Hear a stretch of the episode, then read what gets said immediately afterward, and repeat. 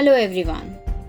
Welcome to the Voice of Wild, an environment and wildlife podcast initiative by Naturalist Foundation.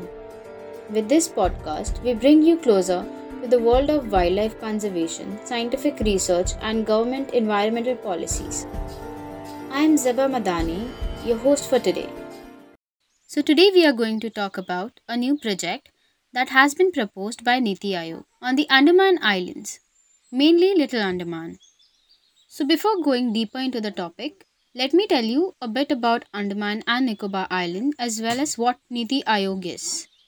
These islands are divided into three different districts, that is Nicobar Island, North Andaman, Middle Andaman and finally South Andaman Islands. Andaman Islands are home to four different Negrito tribes, the Great Andamanese, Onji, Jarawa and Sentinelese, out of which Sentinelese is the only tribe that is uncontacted. The Nicobar Island has two different Mongoloid tribes, Shampion as well as Nicobaris. In this proposal, they have planned to turn the island into a financial tourist complex where they are planning to compete with Singapore and Hong Kong since they are based on islands and both of those are financial hubs. They are planning to develop a world-class infrastructure that would consist of underwater resorts, casinos, golf courses, convention centers, drone ports with fully automated drone delivery system and nature cure institutes. It is supposed to be divided into three different zones, and these zones are going to consist of a particular landmass that they are going to acquire. The first zone is about 102 square kilometer. It is supposed to be a financial district for tourism and hospital district.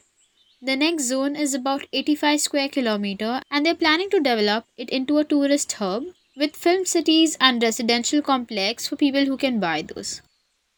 And finally, zone 3 is going to be a 54 square kilometer land along with some forest cover. It is going to be a nature zone or nature healing or nature retreat kind of a zone.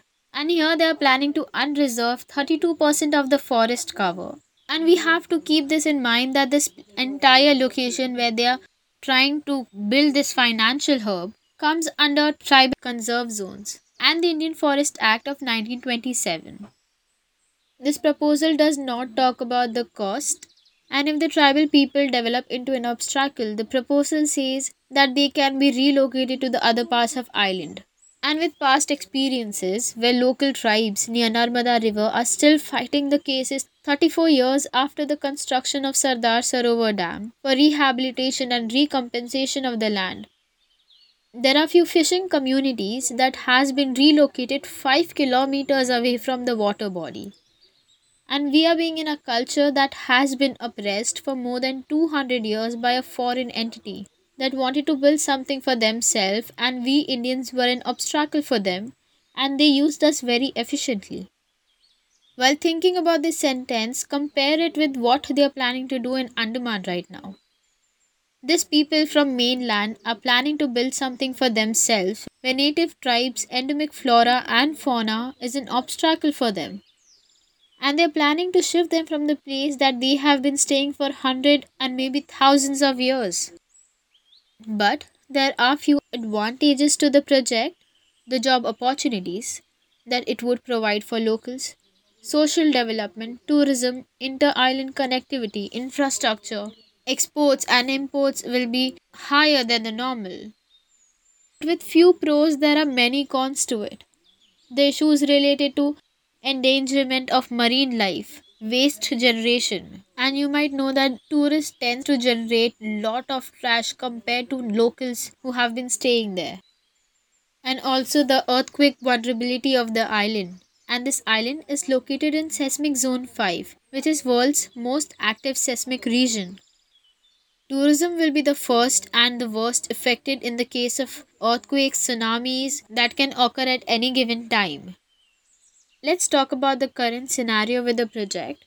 So this project is not getting any bidders, people who would invest in the project.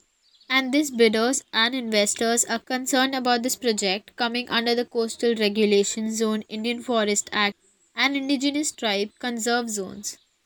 While the government body is still telling the bidders that that they are planning to build 50 four-star resorts and rooms on Aves Island by investing 36 crores. And one of the bidder stated that this current land area of 2.5 hectares will not be able to sustain 50 resorts.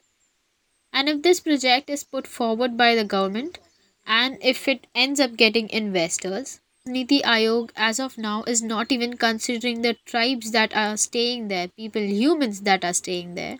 Forget about plants and animals. If you guys want to know more about this project and what is going on currently, I have linked few articles below, so please go and check out and do share it with your friends and family.